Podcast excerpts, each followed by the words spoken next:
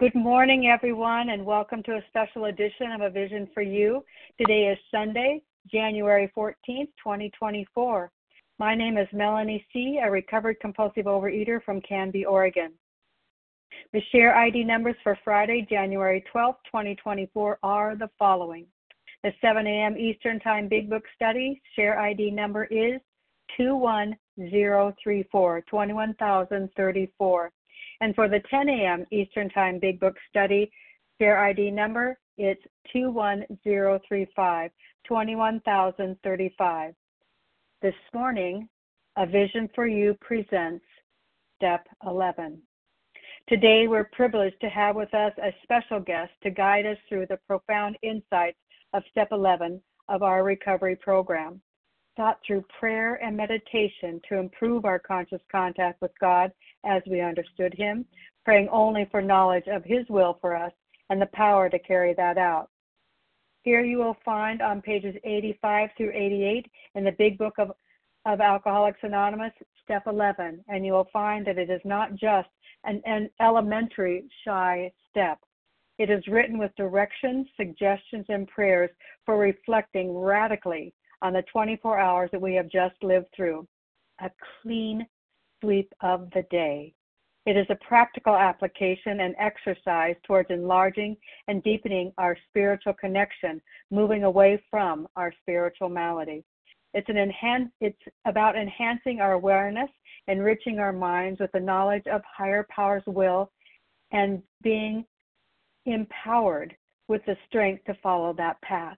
The Big Book emphasizes the importance of maintaining a fit spiritual condition, recognizing that any of our strength, inspiration, and direction must come from a source much greater than ourselves in love, enlightenment, and humility.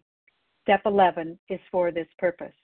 Our guest today, Allison L. from South Carolina, is a testament to the transformative power of step work.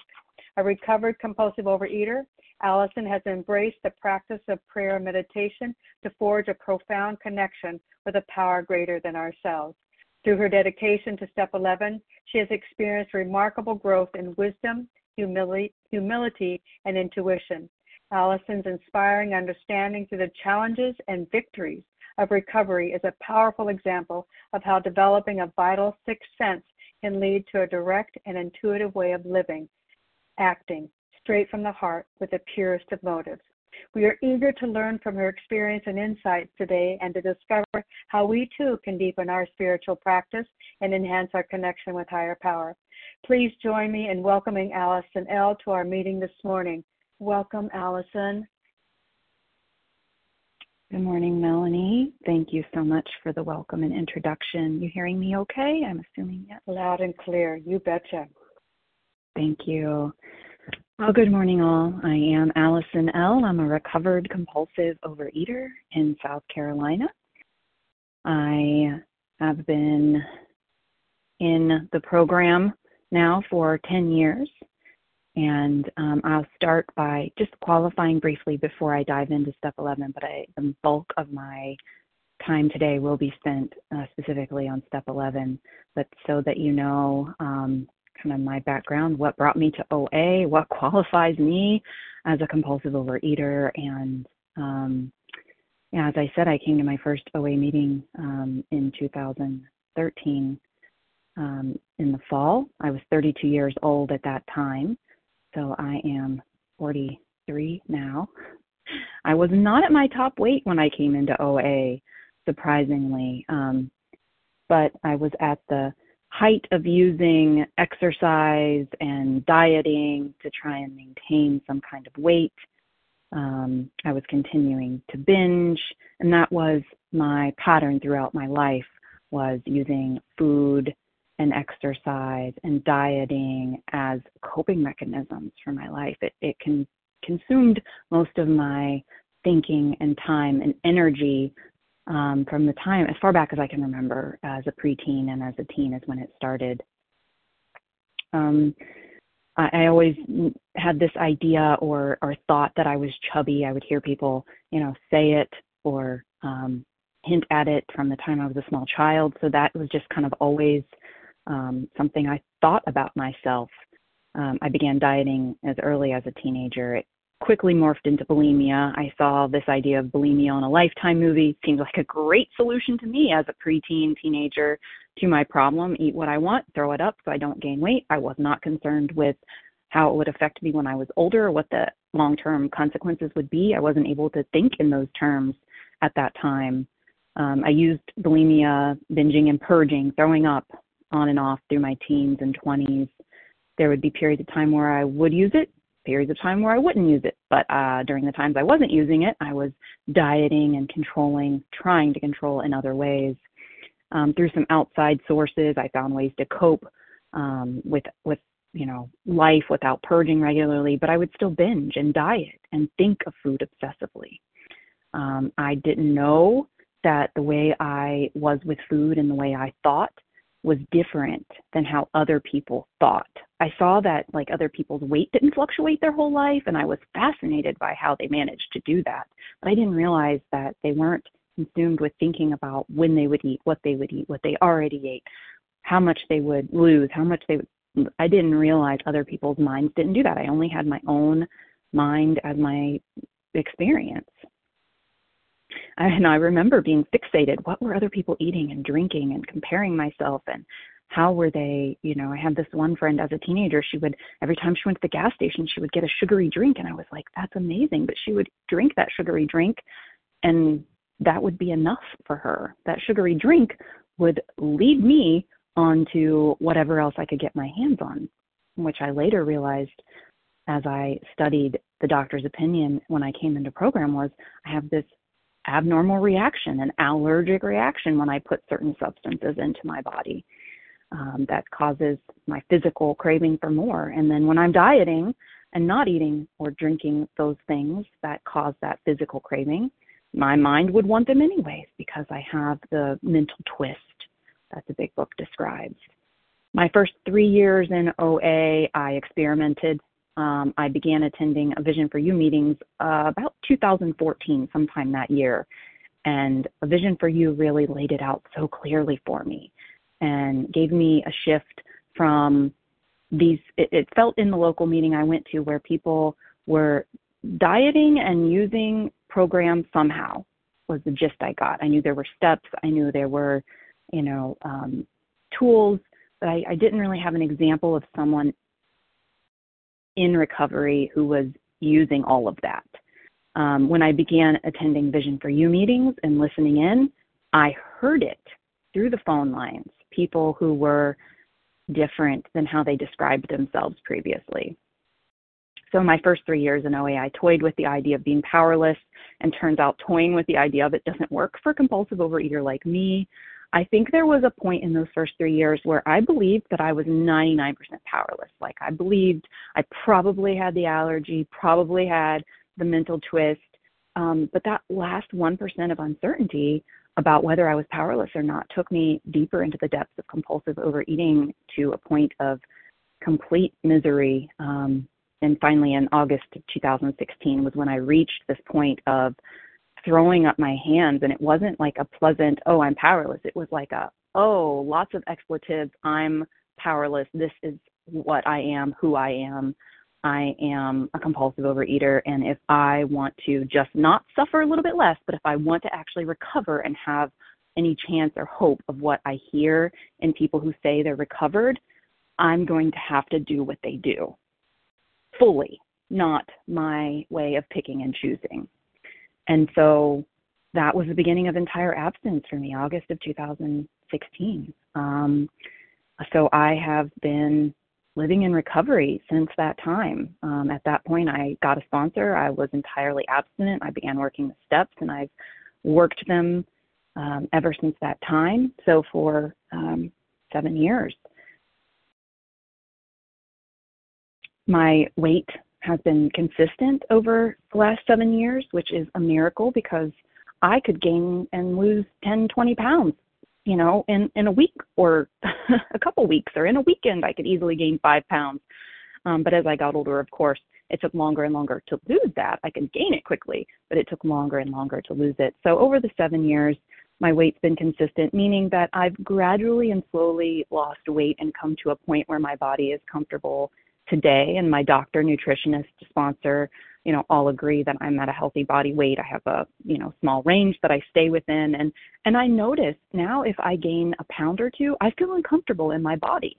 Or if I go below a little bit, I feel, a little uncomfortable in my body. Whereas I used to go up 20 pounds and be like, not even notice, just put on a different size clothes and be okay, because I had multiple sizes. Now I have one size in my closet. And over the 7 years, I've had to, go down a little bit in size, but then I consistently am that size for months and months, and have been where I am now currently for 2 years, same size, same weight. I'm approximately 70 pounds from the top weight I ever saw on a scale. So this program works. It all starts with that identification of, do I have the allergy of the body and the twist of mind that I hear people talking about? My own experience showed me that I did. And when I admitted that I was powerless because of that over food, I'm powerless and my life was unmanageable, then I could start. And that began with entire abstinence. And then I began working the steps. And so today I live the steps as principles for my life. I use the tools to support that step work in my life as a foundation. And now I really want to focus on Step 11. And Step 11 is thought through prayer and meditation to improve our conscious contact with God as we understood Him, praying only for knowledge of His will for us and the power to carry that out. And so breaking that down, thought through prayer and meditation, the word thought is just, it's, of course, the past tense of seek. So continuing Step 11 work means I'm continuing to seek improvement on my conscious contact with my understanding of a higher power, using prayer and meditation primarily, with my goal being to receive knowledge of this power's guidance and direction for my life, and then help and direction in how to carry that out. And I have to, say that what Step 11 does not say is I arrive at a perfect conscious contact at all times with a blissful zen feeling of God all around me, where I'm never disturbed and everything's wonderful. That's what I wanted it to say, and that's somehow I got the impression pre-recovery, or the idea, or probably a hope, that that's what it was going to be like in recovery. And so a lot of my recovery is learning what it's actually like to live as a human being who has disturbances and feelings and confusion and boredom and all of those mundane things. And Step 11 is always my touch point for how to rest in any discomfort, any joy, any situation. I can rest in knowing that there is a power greater than myself that I always have access to, and I can touch into that power and that contact and awareness anytime. So living in recovery and practicing Step 11 can be wonderful, and it can also be uncomfortable because, again, I'm a human being. I was very comfortable being a human doing, always doing something, even if the something I was doing was sitting and eating, or sitting and watching TV, or sitting and listening to a book, or sitting and gossiping. I was always doing something at times, and it would keep my mind busy so I didn't have to feel or think about what I was really going through or face my fears. And so Step 11 allows me to begin the practice of quieting all that down so that I can be with what's going on and rest with the intention of letting my higher power hold all of that and be my source of everything. So starting in the Big Book on page 85, the last full paragraph, before it even gets to Step 11, it's like this precursor of, okay, where are we at up until this point before we move to Step 11? And so, it says we've talked about receiving strength, inspiration, and direction from the power that has all knowledge and power. And if we've carefully followed directions up till now, we've begun to sense the flow of this spirit into us. And to some extent, we've become God conscious, developing this vital sixth sense, but we must go further, and that means more action. So I'll talk a little bit about, what do I feel what did I feel pre-Step 11 that moved me into that? Because it was very subtle. So after Steps 1 through 9, beginning ongoing inventory with Step 10, as I was making my amends, and this, again, this 7 years ago, I started to feel something more than myself guiding me and helping me along the way. I began more and more to notice that I was surviving things that I didn't think I would ever do or be able to survive, like Step 5. Telling all the embarrassing, depressing, dark things I had done and thought and said and had been done to me. And something gave me the strength to do that and say those things to another person. And then something gave that other person the compassion, time, and generosity to listen, and the words to comfort and encourage me and help me see things from a different perspective through facing all my selfishness and fears. And something more than myself helped me make amends at Step 9. Something helped me humble myself to all the people in my life, telling them how I had wronged them, even after I had denied it for years. And so, to some extent, I had become God conscious. I had begun to develop a vital sixth sense. And it was very subtle. Like I said, all it was I survived all of that somehow. And what that looked like for me was keeping aware that there was a God who had helped me through all those things. There was a power greater than myself, and if it would help me through those, perhaps it would help me through anything. And I was having to feel all the discomfort along the way, but I could survive it without eating compulsively, without picking up food, without having to do something to make it better. And so I began starting to look around, where might I find evidence of this higher power? And not in like a detached way, but in a way that was direct to me. Things people would say or do that reinforced to me the idea that there was this God, and maybe it wasn't reinforcing an idea that I thought I had, and then somebody said it, you know, all those, quote, synchronicities, and beginning to see them as signs of this higher power versus just coincidences or things I had done, but instead to shift my thinking. And then page 85 again at the bottom, Step 11 suggests prayer and meditation.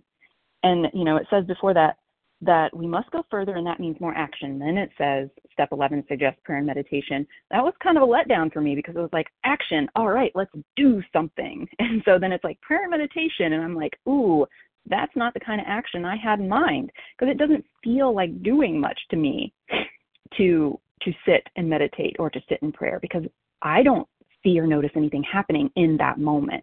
So for me, action was writing a check, cleaning up a park, meeting a friend for lunch, go grocery shopping, make an amend, write an inventory, take a walk. Prayer didn't feel much like action to me, and meditation especially felt like the opposite of taking action to me.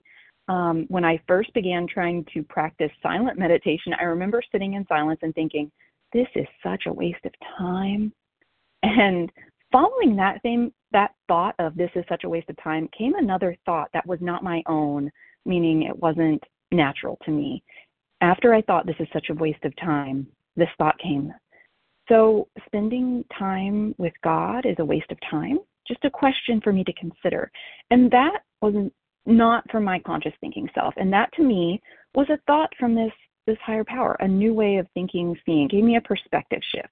It helped me think of meditation in a new way. As time sitting quietly with my higher power, whether I felt it or not, whether I felt like I was in action or doing anything or not, like I was sitting with a friend, not doing anything, not talking, just sitting together in the same place at the same time. And it helps me know that and remember that my higher power is always with me, but sitting and focusing on that fact lets me stay aware and conscious of it, to not get caught up so much in my doings, my actions, my thinking, and lose sight of what my real purpose is in living this life and the things that I do. So then as I began to meditate, teachers began to appear when I was ready. As I was willing to sit and begin to try meditating, I met a woman who meditated regularly, and she was a spiritual director and a very spiritual woman, and I was drawn to her, and I signed up for this mentoring program, and I was like, oh, I hope she's my mentor, and then she was my mentor. And I felt so loved and cared for and scared at the same time. I was intimidated to be around someone that I respected and wanted to learn from, because I never wanted to seem stupid or less than or boring or unintelligent. But I had to be humble and admit there's a lot I don't know. I'm living a whole new way. There's a lot I don't know about how to live by spiritual principles. And I had never read or researched or done a lot of prayer or meditation other than begging God for help when I was in trouble. I had done my best to just survive my life, go to work, go to school, do relatively well according to the world's terms, while living in active addiction and hiding it. And so from the time I was a preteen all the way until, in my mid-30s, that's how I had lived. So I realized it's okay to say to people, I don't know, can you teach me? And that was new for me. So conscious contact with this higher power, breaking that down, conscious is being aware of and being able to respond to. That's the definition I looked up. So conscious is being aware of, responding to, and contact is touching or communicating with something. And so being aware of a power greater than myself is conscious contact, because being aware of this power greater than myself is a way of reaching out and touching something I can't see.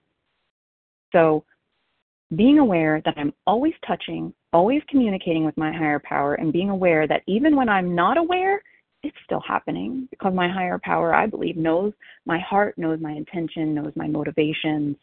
And even when I'm not consciously thinking of my higher power, I trust is still there. And then my job is just to practice bringing back to my mind, oh, there's a higher power. Oh, there's a higher power. My seeking and my intention is to increase my times of being aware and decrease the times of forgetting or not paying attention to what I'm thinking or focused on. And something that really helped me was a prayer that I came across early in recovery, and I found it through AA materials, and I don't know if it's anywhere in approved literature, but I'll just say that the prayer was basically, I don't know what I'm doing, I don't know where I'm going, I don't know if I'm doing your will, but I have a desire to do your will. And I believe that desire to do your will does count. I get full credit that that's my goal and intention. And so I trust that you're good and you're taking care of me. So that's how I like to think of the prayer that I came across. And so it comes to my intention, my heart, and my mind, and that's enough. It's not about getting it right. I can tend to be very, or I'm getting it wrong and then I fail and I'm in trouble. But my higher power does not work that way. And a lot of recovery is learning that for me, is learning of, that my higher power is very forgiving of, and that there's no such thing as failure. There's just learning, and then page 86 in the Big Book, there are some definite and valuable suggestions about this prayer and meditation that they are suggesting. So we'll start with, what they suggest we do at night. Constructively review our day. So there are specific questions here in the Big Book, and I use these. I've used these for 7 years in recovery. I ask myself these questions every night, and I ask them with the intention that my higher power will inspire that I remember what needs to come up for me, and that, I don't have to sit and try so hard to get it right. I can trust that my intention is, higher power, bring to me what I need to remember about this day. Show me what I might have missed. Show me what I did well. Show me, replay it in my mind for me. And then I try to approach it neutrally and objectively as an observer of my day, not a judge of my day, because I'm not the judge. I'm not attached to good or bad. Is my intention. At my highest spiritual self, my intention is not to be attached to good or bad, and to do my nightly review of my day with God, and not thinking of what my sponsor or anyone else who may come across my inventory, because I do share it with people, what they might think of it, but to do it honestly. So it's, kind of coming back to that, what I learned in step 5. And my way of doing this changes from time to time. So for a while when I first started doing it, I was using the OA app. And then I would, for a while I switched and I would write it down. Now, the last couple of years, I've been using my laptop to do it. And again, it's whatever is working for me at the time. There's no right or wrong. It's about doing it. Wrong would be just saying, I can't do it perfectly. I'm not going to do it. That's the only way I can really,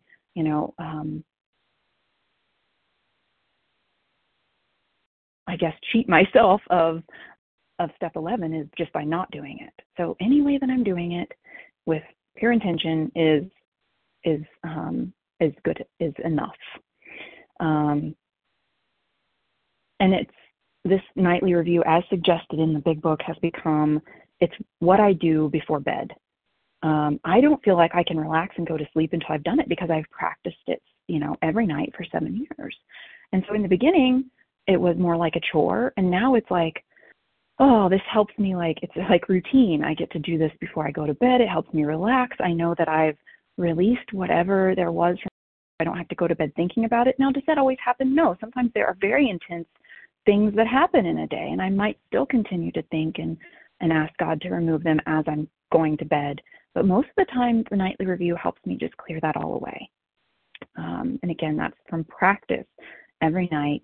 And some nights it feels like I'm not doing anything but just check in a box, but my intention is still that my higher power be guiding me in it.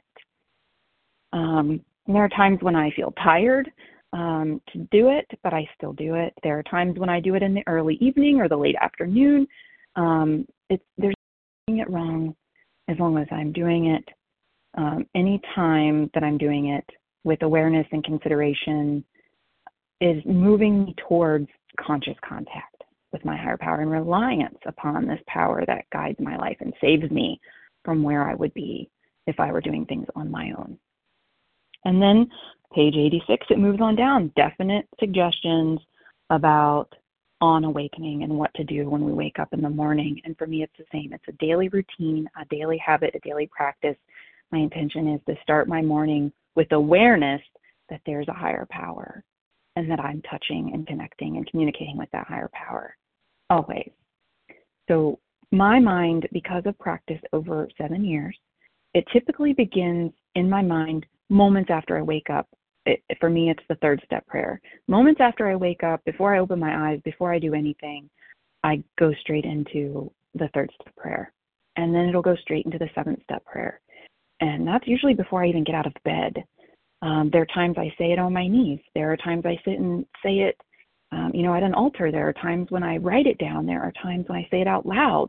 There are times I repeat it over and over and over in my thoughts. And again, my intention is bring awareness of my thoughts, that there's a power greater than myself and that I have access to this power. So my mind, I'm realizing, is a muscle, and it takes practice and repetition to train it, to grow it stronger in the ways that I want it to be. So that's how I begin my morning, very, very simply, very basically. The next paragraph says, in thinking about our day, we may face indecision. We may not know what course to take, and so we ask God for inspiration, intuitive thought decision. We relax and take it easy. We don't struggle. Now, sometimes it's easier than others to relax and take it easy. So if it's a decision, like, should I go to the store today or should I stay home and clean? It's a little easier to relax and wait for an inspired thought or feeling to come and to trust, it's okay. There's not really a wrong choice there.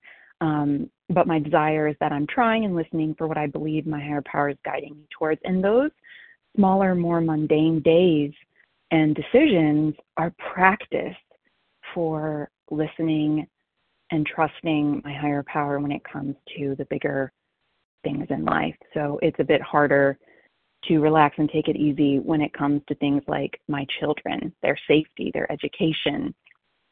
So an example of this was a situation we found ourselves in, my family and I. Before COVID, we found out that our oldest son, I have 3 children, and we found out at that time before COVID that our oldest son, he learns differently from the way they teach in the typical public school setting. And so he was beginning 3rd grade, and we had him, tested, and And they said, you know, he learns differently and this is what the school needs to do to teach him. And when the school refused, you know, this was not a simple overnight process. It was continuous day and night prayer and then letting go of it and then thinking about it again and praying and asking God for guidance. And so these thoughts of homeschooling started to come to me, and I was like, nope, don't want to do that. It was a very scary decision and not easy to relax about, but I just kept practicing that trust. And again, at this point, you know, I had some time and I could remember God has removed the mental obsession that I had for food. I used to think about food all the time, and now I don't. I don't even want to eat the foods that used to be my go-to, my life purpose, my only comfort, and now I don't want them. If God can do that, God's going to take care of this too. I can relax and trust. And so this seemed like an urgent and huge decision that needed to be made. And it really felt like I could mess up pretty bad, my life, his life, if I chose, quote, I'm going to say, quote, wrong. But through practicing smaller daily things, you know, I had built this trust with my higher power that there's not going to be a punishment if I don't somehow guess the right answer, or if I accidentally choose from a place of fear or selfishness without intending to. I can let go of those fears because my higher power has proven to me that's not going to happen. So those were some old ideas I picked up somewhere along the way that are not true of my higher power. And those ideas still to this day can linger unconsciously, and through digging into my fears, I can sometimes locate them, bring awareness, and let go of them through step work. So in this decision, I did end up homeschooling. And so, you know, when COVID came and the schools shut down, I was already homeschooling for a couple of months and was like, wow, that's quite interesting, isn't it? And it's like my higher power knew something and guided me. And, you know, had I decided to keep him in the public school system, there wouldn't have been any punishment for that. It would have just been a different decision that I would have come to with my family. So I'm going to move over to page 87, where it talks about, because I said I don't believe there's any punishment, you know, if I choose wrong. But at the top of page 87, it does say, it's not probable we'll be inspired at all times. We might pay for this presumption in all sorts of absurd actions and ideas. Nevertheless, we find that our thinking will, as time passes, be more and more on the plane of inspiration.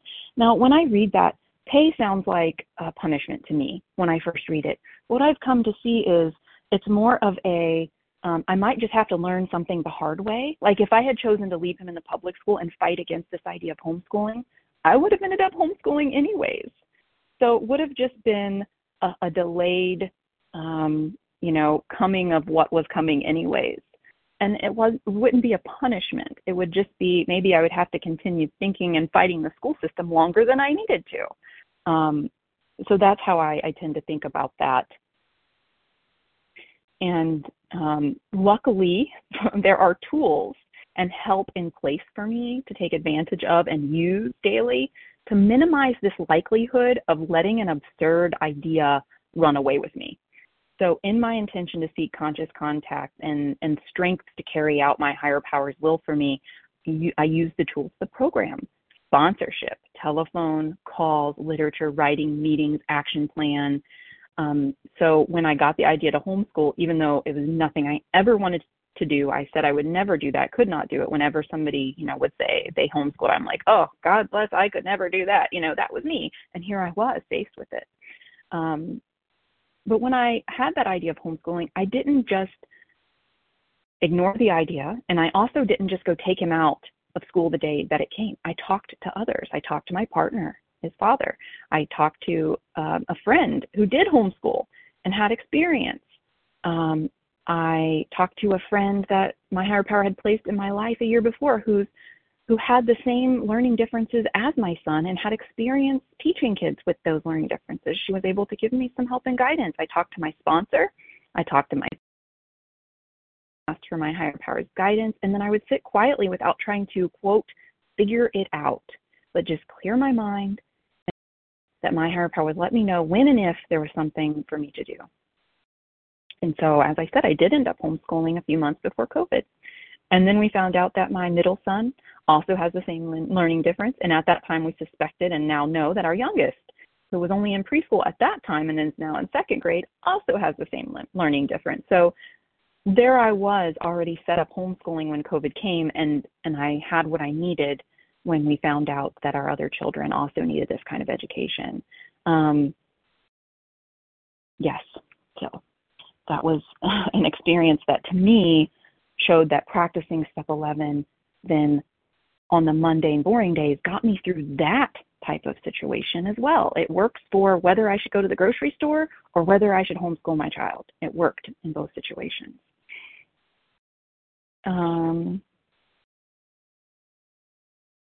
The last full paragraph on page 87, it talks about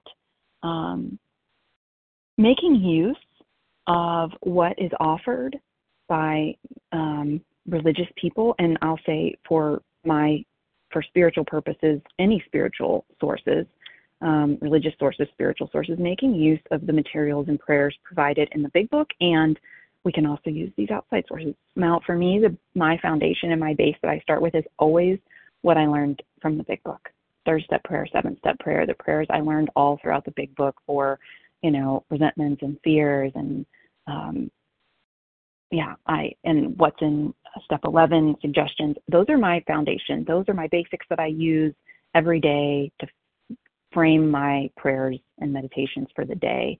And then anything else I practice or use is just kind of, adds to and grows that conscious contact and experience.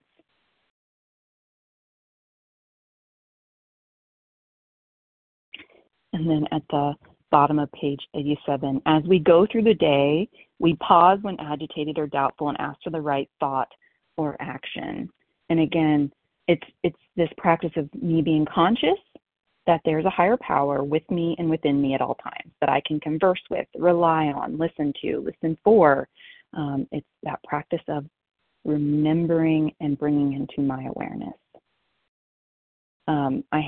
I'll share an example of this yesterday. Just yesterday, I had a situation with my 11-year-old son where he had an all-out meltdown and, was behaving in a way that was confounding for me and brought up this anger in me and reaction in me. And through practice, while I did have an initial reaction to him and begin to engage with him, I was able to step back very quickly and walk away and calm myself.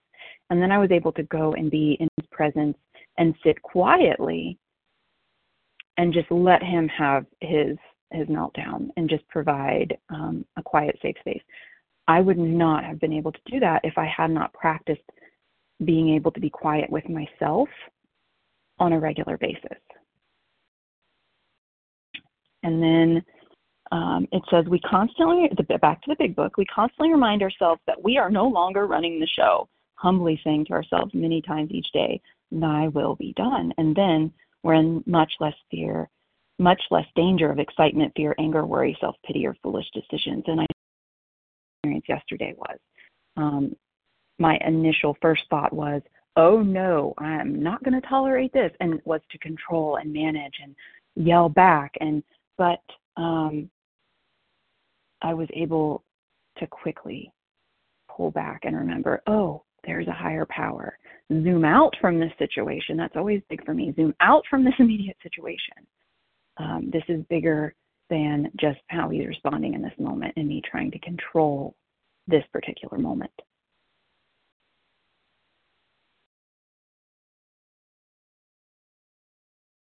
So being in much less danger of these things equals me not being as reactive, allowing that I can pause, allowing that I can have a moment where my higher power can actually enter into my consciousness and have some influence over my thoughts and my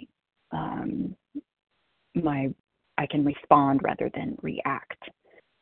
I do want to talk just a little bit about the AA 12 and 12 and what it says about Step 11, just because it was written when they'd actually practiced it for a while longer. And so even in the table of contents, I like what it says about Step 11 and the AA 12 and 12. It says, this is, again, just the table of contents on Step 11, that meditation has no boundaries. It's an individual adventure. I really like that because for me, meditation, I have been through all kinds of adventures with meditation, and I wanted to share that for me, prayer and meditation, I can tend to, you know, as I began to practice it, it was very uncomfortable, didn't like it. But then me being the addict that I am, I was like, oh, this gives me a sense of, you know, peace and comfort. I'm going to do this a lot. And I read every book I could and tried every practice I could and would, you know, for a while sit and meditate for a long period of time or 20 minutes twice a day, you know, silent meditation, practice in groups, listen to guided meditations. So it was like that pendulum of never doing this to swinging all the way to the other extreme was something I needed to experience. And now it's kind of swung back to the middle where my meditation practice, it fits into my life as my life is today. And I know that's okay. It's enough if I can't sit and meditate for 20 minutes twice a day today. That's okay. You know, there are some days where, you know, my meditation may just be repeating a prayer over and over again in my mind several times because I have a very active, busy life with a family, and I don't always have an hour to spend dedicated to prayer and meditation in the morning. And matter of fact, when I wake up in the morning, meditation, quiet meditation doesn't really work for me currently, because when I wake up in the morning, I start thinking of my day and I ask God to guide my day, and then I'm off to thinking about that. And so a lot of times I find meditation for me at this current time is more natural later in the day when my mind's not as active and my body has calmed some.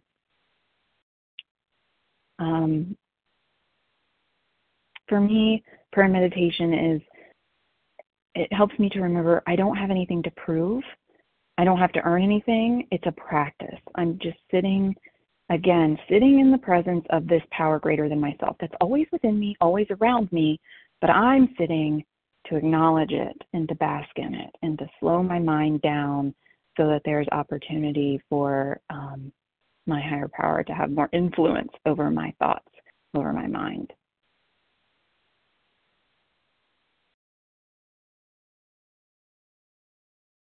Something it says in the AA 12 and 12 on page 98 on Step 11 is that there's a direct linkage among self-examination, meditation, and prayer, and that taken separately, these practices can bring much relief and benefit, but when they're logically related and interwoven, the result is an unshakable foundation for life. And so the inventory process is about this self-examination, and the nightly review is about this self-examination with the help of our higher power. And when we learn the inventory process in Step 4, we're taught prayers are automatically woven into that. We ask that our resentments be removed, that we be given patience, tolerance, kindness, love for those who we resent, that, you know, they have peace in their life. That's something I pray for. We are taught to pray for our fears to be removed.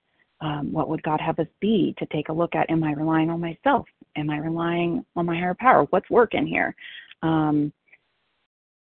And so prayer was already built into the inventory process that I was taught through the Big Book in Step 4 and on.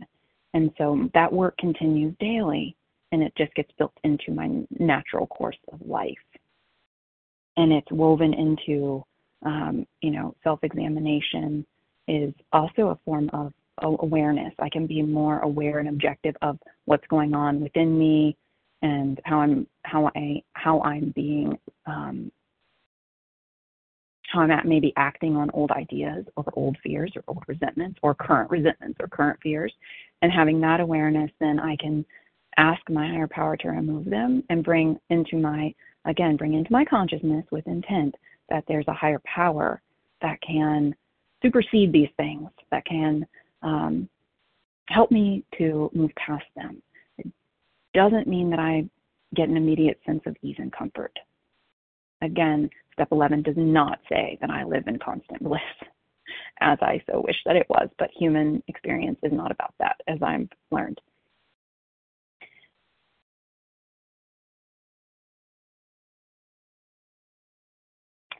There have been many examples. I gave the example of homeschooling, and I've given, smaller examples of how daily prayer and meditation and conscious contact of my higher power and praying for knowledge of my higher power's will for me and how to carry that out have gotten me through those times. And there are many more examples that come. I mean, every day, really, there are small ways. And then there are huge life decisions where that comes in to play. Another that I'll share before I close is, I mentioned this learning difference and I started homeschooling. Well, after homeschooling for a while, I started to feel like I am not meant to homeschool. And then I started to feel like we were supposed to move. And I thought it was just like a geographical cure. I was uncomfortable with, the neighborhood we were in. I was, I had some irritation with a neighbor I'd done a lot of resentment work on. I, wanted more nature in my life. We lived in a very small suburban neighborhood. And so I went to my fellows and I said, I'm having this idea like we are supposed to move, and I think it's just a geographical cure. But the idea never left, and my fellows helped me guide through and sort through, asking me questions, and I kept praying and meditating on it. And I started talking to my husband about it, who was like, nope, we're never moving. I'm living in this house for the rest of my life. I like it here. And I was like, okay, well, yet God keeps bringing me this idea that we're supposed to move. And over the course of days, weeks, months of continuing to be patient and wait, meditate, and not try to push what I thought I wanted at the time, and through looking around, what options are there for moving? And then all of a sudden, after a couple months of this idea of moving, the idea came, we could move somewhere where there's a school that could teach our kids, and then I would no longer have to homeschool. And the relief that thought brought, I didn't think it was possible, but just the relief that thought brought let me know there was something going on with it. And so again, I talked to my husband about it. I was honest with my husband that homeschooling was not something I could continue to do, but I also could not send my children to a school that could not teach them and made them feel like they were less than. And so what do we do here? Because the two options in front of us, neither one is acceptable to me. And my husband agreed. He didn't want me to homeschool if I was, struggling so much with it being a long-term solution, and he agreed we won't send them back to a school. So then what do? We began to research and trust.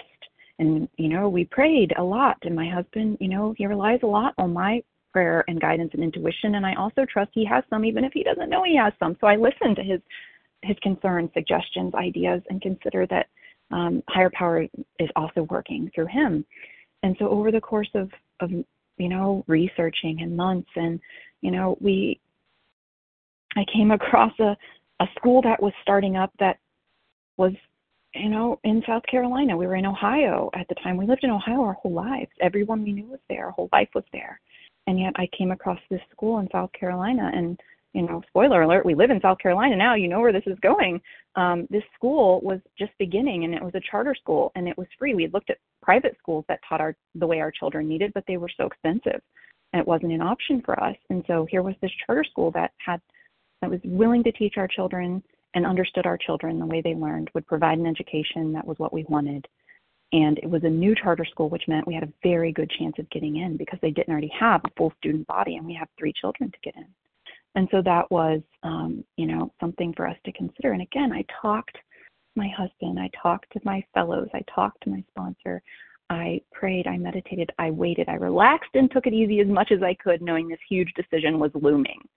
And there were a lot of factors to consider. I was not working at that time. My husband was the sole provider, and his job was in Ohio. What were we to do? And so we started looking into, is it an option? We went ahead and applied for the school, just doing the little things we could do, and trusting we would. And we had some prayers we said along the way, bless it or block it.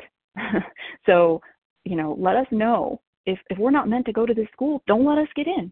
If we get in, then we know it's a consideration, you know. And another prayer that helped was, let it be this or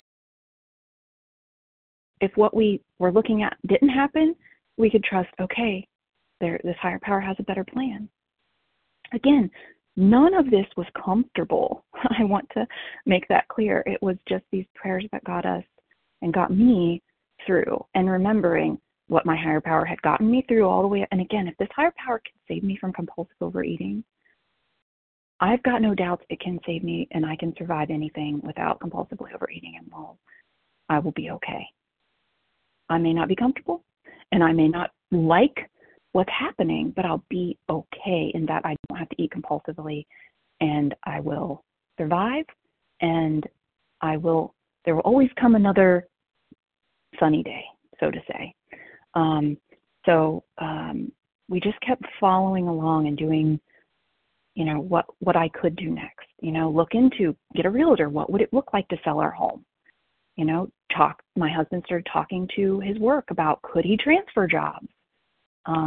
You know, and we did get in, and, you know, again, we did end up moving, and there was resistance from our family and friends who were like, you're doing what? For what reason? I don't understand. There aren't schools in Ohio or anywhere in between. And no, we exhausted all of our research, and this was where it seemed to be that we were guided and we trusted. And we've been here for, our kids are now in their third year at this charter school. And, you know, it's not been like, again, blissful and wonderful every single day. There are still challenges, but our kids are getting an education that we always wanted for them. And we're making a life here, and we still see our family, and still trusting day by day. Let me just check my notes, make sure there wasn't anything else crucial that I just have to say before I pass. No, I think I'm going to pass with that. Thank you so much for being with me today. I pass it over to you, Melanie. Thank you very much. That was lovely to be able to hear your journey, very specific details on what you do each day, and the expanded view of Step 11. Thank you very, very much. We will ask Allison for her contact information at the conclusion of this meeting, so stay with us for that and listen for when that comes. It'll be after the recording. The share ID number for today's Sunday special edition, it's January 14th, 2024, so that you can go back and listen to it. There's much instruction there. 21037, 21037. So, Allison, here we go. The lines are open for questions. If you all have questions for Allison, please unmute your phone by pressing *1 on your phone keypad. Offer your first name, the first initial of your last name, and your state. And then immediately upon asking your question, please remute your line again so that it can be nice and quiet for those that are coming through. Who would like to ask a question this morning of Allison? Mary Lee R. in Oregon. Mary Lee R. Kim B. Robin P. Robin P. in Costa Rica. Robin P. Gotcha. Kathy K. Kathy K. Lynn S. Roxanne M. Roxanne. Which one was it? Roxanne with an X. Roxanne. Okay, thank you. M.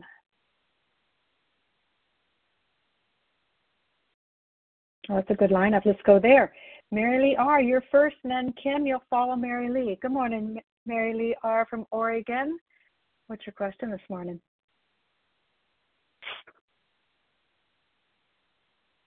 Good morning, Ms. Melanie, yeah, also Oregon. So my question is, what are some of the steps you do when you feel like you're out of alignment with the spiritual path that you so wonderfully demonstrated and talked about? That makes sense? Absolutely. Very clear. Thank you. Yes, okay. Wonderful question, because this happens every day. Every day there comes a time when I feel like I'm just I'm running away with, my thoughts are running away with me. I'm into action, and I'm doing, and I'm not pausing. And so when that comes, again, my practice is just trying to bring more and more into awareness that I can pause, that I can stop. At any point in time, I can stop what I'm doing and just breathe.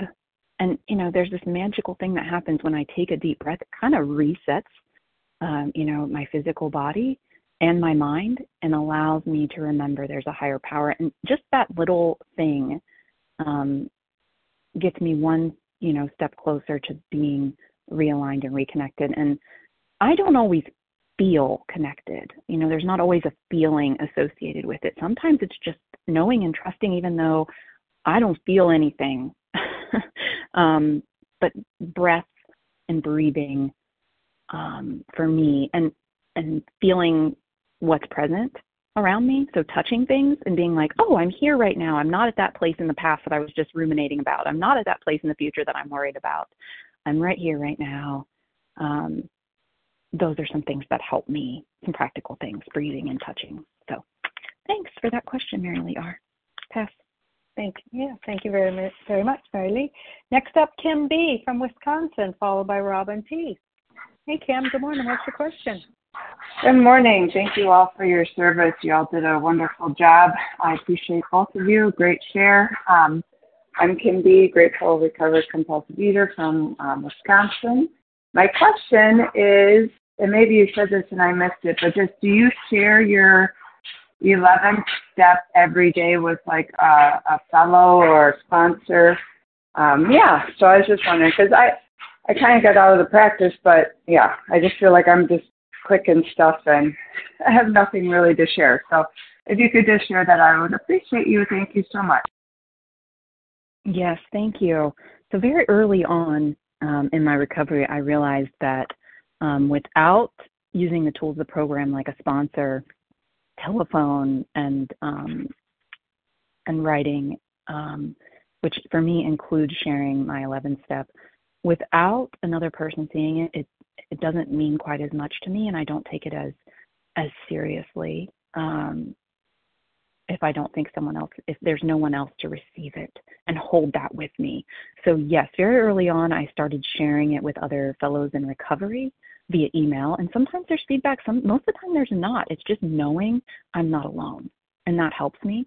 For the past several years now, I've worked with a sponsor that I talk to daily, and part of our daily call is I read out loud to her my nightly review that I've written, and I do a reading and writing assignment and read her my food as well. So it is part of my practice and has been all along to share it with somebody somehow. Yes, I'll pass. Thanks, Kim B., for your question. Next up with a question is Robin P., followed by Kathy K. Good morning, Robin. What's your question? Good morning, Melanie. Thank you. Thank you so much for the wonderful share this morning. I'm Robin P. I'm a very grateful, recovered compulsive overeater in Costa Rica. And I really appreciated everything you said about moving and traveling. I ditto. And so we're about to travel to Europe to look there for half the year. And so I really appreciated the confirmations I heard today. My question is working with sponsees with their 11 step work and developing without just how do you help them in a way that still gives them the freedom to find their own path but still helps them? Thank you. Okay. I just want to confirm your question because for me, for some reason, it cut out a little bit. You're asking about how I help sponsees with Step 11 in their own way. In a way that works for them. Was that the gist of the question, yes, Robin? Yes. Okay, thank you. Yes. That's a wonderful question, yes, because what works for me, like breathing and silent meditation, I come across people who that absolutely does not work for them. That's not their thing at all. And so we work on ways that do work for them. It's about practicing. I mean, there's walking meditation, there's chanting, there's repeating prayers, there's writing meditation. There's all kinds of ways to connect with a higher power. And so I encourage sponsees to find what works for them and not to focus on what others are doing and what doesn't work for them. Again, you know, meditation is this, you know, big, wide open thing. And so is prayer. It's not a right or wrong. It's about finding what works for us. And again, in the 12 and 12 on Step 11 is in the table of contents, meditation has no boundaries. It's an individual adventure. So I just try to remember that and encourage them to, you know, start with what's in the Big Book, however it works, whether it's to say those prayers out loud, silently, write them down, read them, whatever it is, you know, record yourself saying them and listen to that. Start with those. And then, you know, if they have a religion, I encourage them, please use what's within your religion that helps you, what's comforting and what helps you feel connected. Just like, you know, when I got the question, what helps me reconnect? And I said, breathing and touching things around me, something else may work for someone else. So it's just supporting them in that and encouraging them that what they're doing that is working for them is right for them and is enough, and it can change at any point in time. It's the beauty of, a higher power is not limited in those areas. I'll pass. Thank you, Robin P., for your question this morning. Kathy K., you're up next, and then Lynn S. will follow you. Hi, Kathy. What's your question? Hi. Thank you, Melanie. And thank you, Allison. It's so great to hear you this morning. I am curious because after you moved to your new home and your kids got into their school, how did that affect you, your life, and your program? I'm thinking about periods when we face dramatic change and how we can use practices to navigate those changes. Thank you. Yeah, that's a great question, Kathy. And I mean, I think that's why the daily practice is so important, because the daily practice, it like sets up this framework for my life so that no matter where I am, what's going on, I have the safety of my daily program work and framework. So the prayers I said in the morning were the same, whether I was in Ohio, on the road, living in a temporary hotel, living in an Airbnb when we, you know, didn't have a house yet, and we moved in our new house. I started my day the exact same way. It didn't matter what bed I was sleeping in. And that's, you know, like a sense of safety and comfort in doing the same things every day. They may look a little different. They may feel a little different, the different times, the different locations. But that, for me, is how it helps. It gives me a sense of I'm safe and I'm home no matter where I am. And my higher power is with me wherever I am, too. So that's how it helped me in that situation. I'll pass. Thank you, Kathy K., for your question this morning. Lynn S. from Canada, your question now, and then followed by Roxanne. Good morning, Melanie. Good morning, Allison. Allison, you may have already answered this with the first caller, but what I'm having so much trouble with is I get into something. Like I was having a trouble with Google or with Amazon or something like that. And I get into it, and I do it, and I do it, and I do it. And after I've exhausted myself or spent hours on it, then I say, oh, my gosh, Lynn, you never went to God. And I heard you saying, you know, well, I can breathe or I can do this. I don't even think to do that until after the fact. I just wondered, is there anything else, or is it just repeated practice or repeated saying, Lynn, you know, try harder to go to God? I'm just wondering if there's anything else. Yeah. You know what I heard there, Lynn, was like the miracle is in the moment where you say, oh my gosh, we didn't go to God. That right there is the moment where the awareness comes. And, you know, it's never too late. You know, you may have been frustrated more than you needed to, but it's about looking at the progress. Maybe there was a time when you would have spent all day never having the thought, oh, we could go to God. But now the thought does come. So it's, for me, looking at the progress, not so much the why didn't I do this, you know, 5 minutes ago or 10 minutes ago or an hour ago. It's, oh, look, I can do it now. Oh, yeah. And having some lightness to it, like, oh, you know, there I go again, doing things my way, you know, worked for a couple hours and didn't even think to ask God for help with this problem. And let it just be remembering that, but I can now, and it's okay. It's my human nature to forget and then to come back to it. So I hope that helps. But it happens to me all the time, Lynn. It does help. Thank you very much. You turned it right around, and that makes all the difference. Thanks, Allison. Yeah, thanks, Lynn. Thank you, Lynn S., for your question this morning. Roxanne, we're going to be listening to your question just a moment, but I want to let folks know that the lines will be open for additional questions. We have plenty of time, but for now we'll hear from Roxanne with her question. Roxanne M. from Iowa. Hello. Yes, my name is Roxanne M. from Iowa, and thank you all, the Sunday team, Melanie and Allison. Thank you so much on Step 11 here. My question is related to, well, you gave a beautiful example of when you connected with higher power in imagination and around the schools. And you said, I felt relief. And that's like a clue from higher power. And I've noticed that when I have had clues, usually it's like a vibration, it points to I'm about to have a spiritual awareness. And that's just so rich. And I'm wondering if you could elaborate on that around that experience of higher power leading you to something that's about to happen. Maybe it's another thing. You gave a beautiful example, and thank you for that. Yes, I like what you said there, that there can be feelings that I get that let me know I'm on the right path towards something here. Like the relief, like you said, like the relief I felt when I had the idea, oh, we could find a school for these kids. And I've had it, there was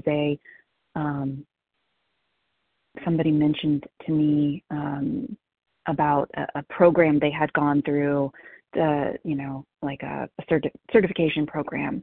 And as soon as they said it, it was like that, the word they said, the name of the school they said, just stuck in my mind and was like a, And that was enough. That was enough for me to just, and it wasn't even that conscious. It was just like that word stuck out more than the others, and I found myself thinking about it and considering that for myself.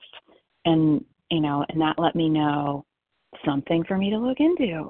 And, there are sometimes I will feel like a tingle is the best way I can describe it, but like a tingle in my fingers or my body if I'm, and it can be little things, like I'm going to pick something to wear for the day, and I'll put my hand on something and be like, ah, yes, this feels like the one.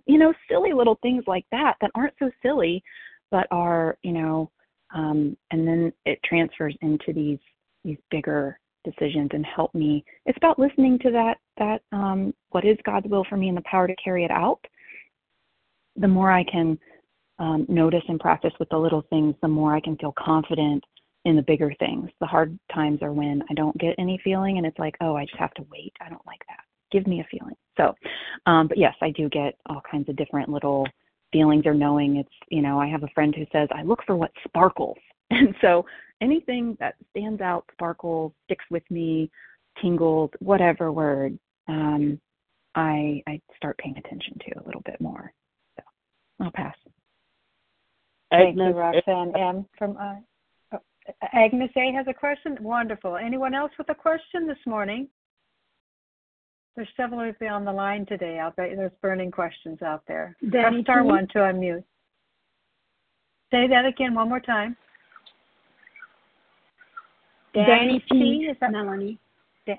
Danny T. Danny P. as in Peter. Peter. Deborah S. Okay, gotcha. Danny P. And Deborah S. like Sam? Yes, thank you. Mm-hmm. Anyone else with a question this morning? We have time. Well, while the clock is chicken. We'll go with these three for now and see what happens. Agnes A., your question this morning. Jenny M. Allison. Gotcha, Jenny. Okay. Thank you. Hi, I'm Agnes A. from California, and I'm struggling with jet lag, but for some reason that got me to hear what you had to say, and that means a lot because I got a lot. And in terms of meditating and just not being sure, you know, this big decision that I'm making, this upheaval, this geographic relocation, you know, I pray, I meditate, and I still don't know whether I heard God right, and if I'm still agitating about it, if I'm pulling up stakes, moving, making plans, and I'm still feeling anxious, like, is this really God's will for me? Do you have words of how to spiritually make peace with it? If there's still so much anxiety and I'm unsure that this is God's will, you know, for me, how do I square it away so that I know whether to go or not to go? Does that make sense? Oh, yes, 100% makes a lot of sense. For me, that was about looking at my fears. You know, I need to do a fear inventory. What am I afraid of if I go? Because, you know, it sounds like there's, you know, maybe a fear that I'm going to choose wrong.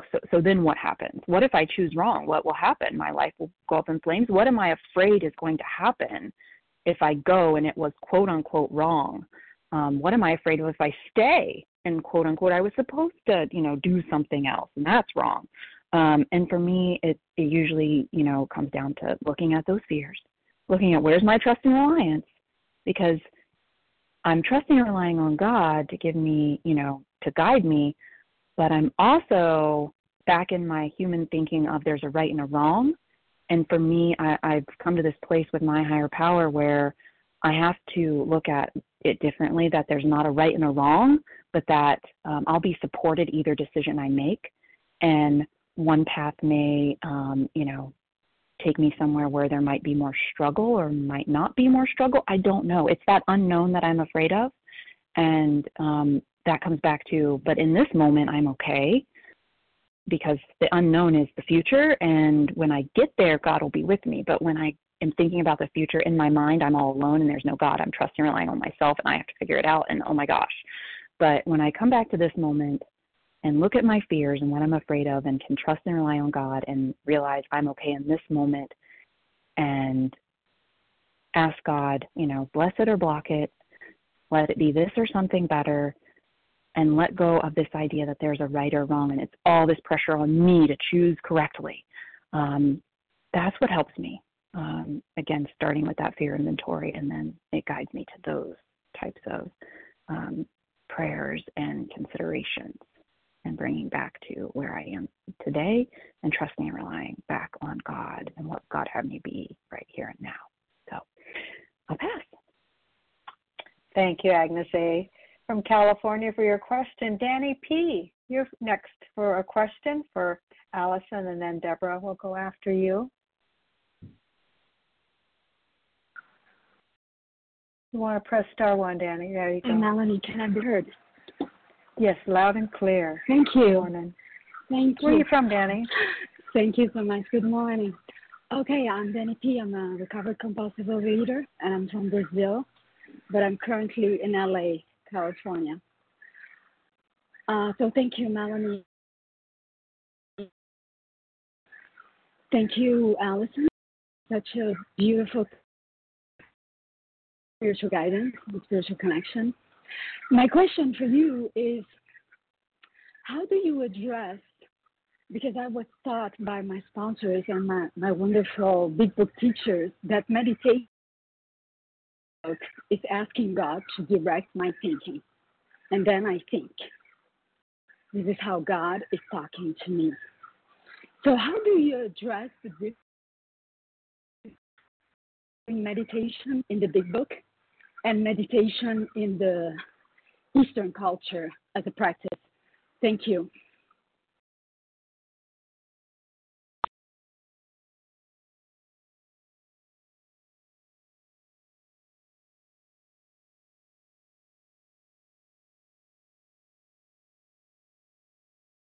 Allison, are you still with us? I'm sorry, Melanie. I didn't quite get that question. Could she repeat that? She probably could. What I followed is that she was interested in knowing with your meditation what you do, how do you address the Eastern practices, which I think would be a little bit outside the realm of our traditions. We're not talking about, of course, specific religions here, as you might understand. But Danny, if you wanted to come back on with the star one to ask your question, because there was a bit of breaking up in there. I wondered if you noticed that too, Allison. Yes, I couldn't. Can I be heard? Yes, you can. And did we have your question right? Is that what okay. Yes. Thank you. We want to make sure that's within the traditions. We don't speak about specific religion. Okay. Yeah. It's how she navigates between the difference in meditation, how meditation is in the Big Book, and the current concept of meditation.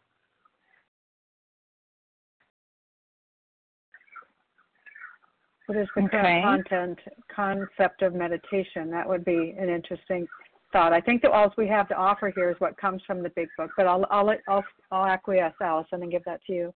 But I want to make sure that's within our traditions. Mm-hmm. Yeah. Again, I'm going to come back to the 12 and 12 where it says that meditation is has no boundaries. So I think that's all-encompassing.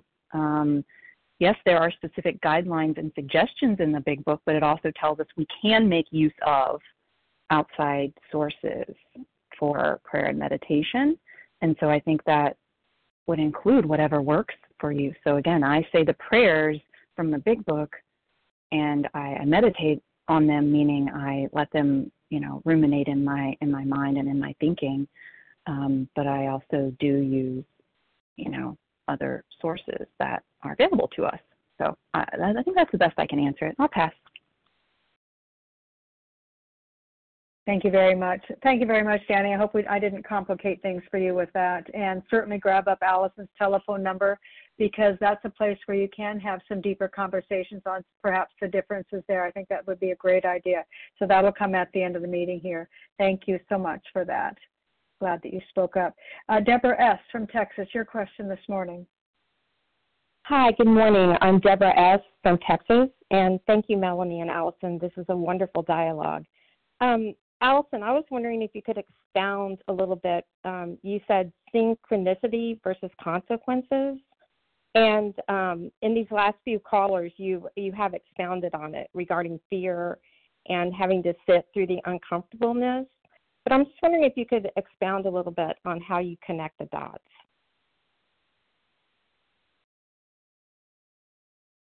Synchronicities and consequences? I'm sorry, I don't remember connecting those. If I did, I'm not sure. I'm sorry, I may have said the wrong.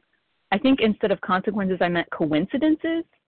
I think that's what I may have said the wrong word. Because I remember talking about synchronicities and seeing them not so much as coincidence, but as my higher power. So I'm sorry if I said the wrong word there. That probably will clear it up because I did not mean to somehow connect synchronicity and consequence.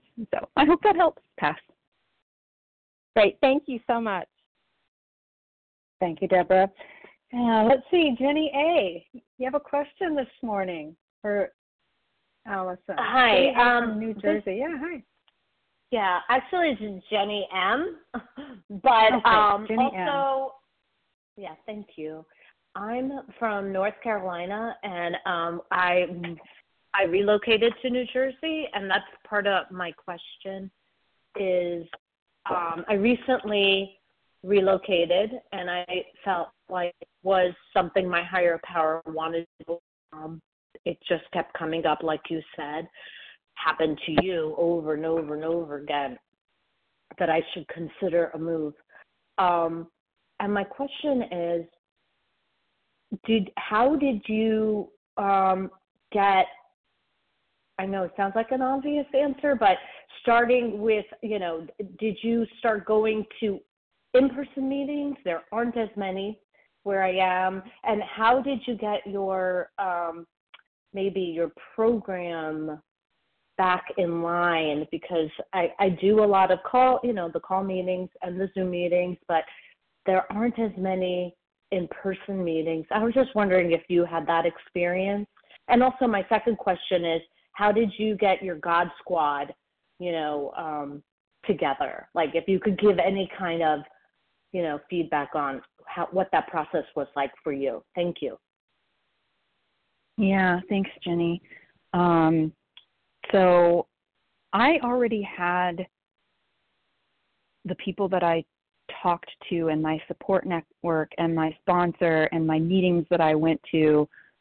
None of them were local at the time in Ohio because this was during COVID. And so the local meeting was already closed. Everything I was doing was via Zoom, FaceTime, phone calls. And so when I moved, nothing changed. I still talked to those people. I still went to the same meetings. I haven't been to a local meeting since I've moved. There was a local meeting in Ohio that I, you know, the one I started going to, and once a year they have me Zoom in and speak at that meeting. So I still connect with those people in that way. But yeah, and as far as how I built my connections and my fellows, and it was about putting myself out there, calling people, asking questions, asking if people wanted to have regular calls, building relationship over the phone was challenging for me. What helped was when I did get to see people in person, I was intentional about going to conventions. When A Vision for You had them in 2017 and 2019, which helped because then I saw those people in person. And then since then, I get together with people, travel, you know, to see people. They travel to see me. We meet in the middle. We do things together.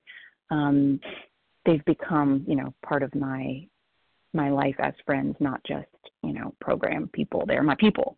They're my friends. And so, yeah, but initially it was just about continuing to make calls and put myself out there, finding those people that the phone calls just kind of flowed and continuing to reach out to them. And, yeah, that's the best I can answer on that. Thanks, Jenny. Pass. Thank you. Yeah, thank you, Jenny M., now relocated in New Jersey. Hey, it looks like there's time for at least one more question this morning before we close the recorded portion of our day. Anyone have a question this morning to end out our day? Press star one, please. Jeannie B. from Florida. Jeannie B. Okay, let's take one more just in the event that there's one more chance. There might be room for two. We'll see. Who would that be? Yes. This is Anna M. Anna M. Where are you from, Anna? Pennsylvania. Pennsylvania. Okay. We may get two. We'll see, but I would hope two. Okay. Jeannie B., your question first. Hi. Good morning, Melanie. It's Jeannie B. from Florida. Thank you, Allison, for your beautiful share. My question is, I woke up this morning and had a blue, an emotional blue, kind of dominating, and as I was listening to your talk, I was thinking, even if you don't experience moments like that, that your wisdom and your other experiences may help you guide me in how to cope with that when there's just something that feels not a thought, but an emotional blue. Thank you so much. Yeah, thank you, Jeannie. I didn't really talk much about emotions and feelings, and I have them all, and I feel them, and I have days where I'm sad. I've gone through losing people and grieving in recovery, and, yeah, what helps me with that is to remember I'll probably wake up tomorrow feeling differently. To remember that I'm going to do the same things today anyways, to remember that I can act better than I feel. That helps me to not cause harm to myself or others because I don't like making amends, to be honest. So I really try to act better than I feel so I don't have to make amends. Yeah, and just continuing to practice. And the more I go through days where I feel those things or I grieve or I wake up feeling off, are in a funk or sad. I just trust I've survived all those days so far, and I will continue to. So I feel it. I go through it. I act better than I feel if I can. I also allow myself to feel it in safe ways, you know, and I share it with my higher power. I don't really like how I feel today. You know, it's not always about, I have to remember it's not always about fixing it. That was what my, you know, compulsive overeating was about. I was trying to fix it, and my solution was food. I don't always have to fix it now. I just have to sit with it sometimes and act better than I feel and make it through the day. Not every day is going to be spectacular, and that's okay. I hope that helps. Thanks, Janie, for the question. Pass. Thank you. And then, Anna, I think we do have time, just a couple of minutes here. Anna from Pennsylvania, your question. Yes, we'll wrap us up today.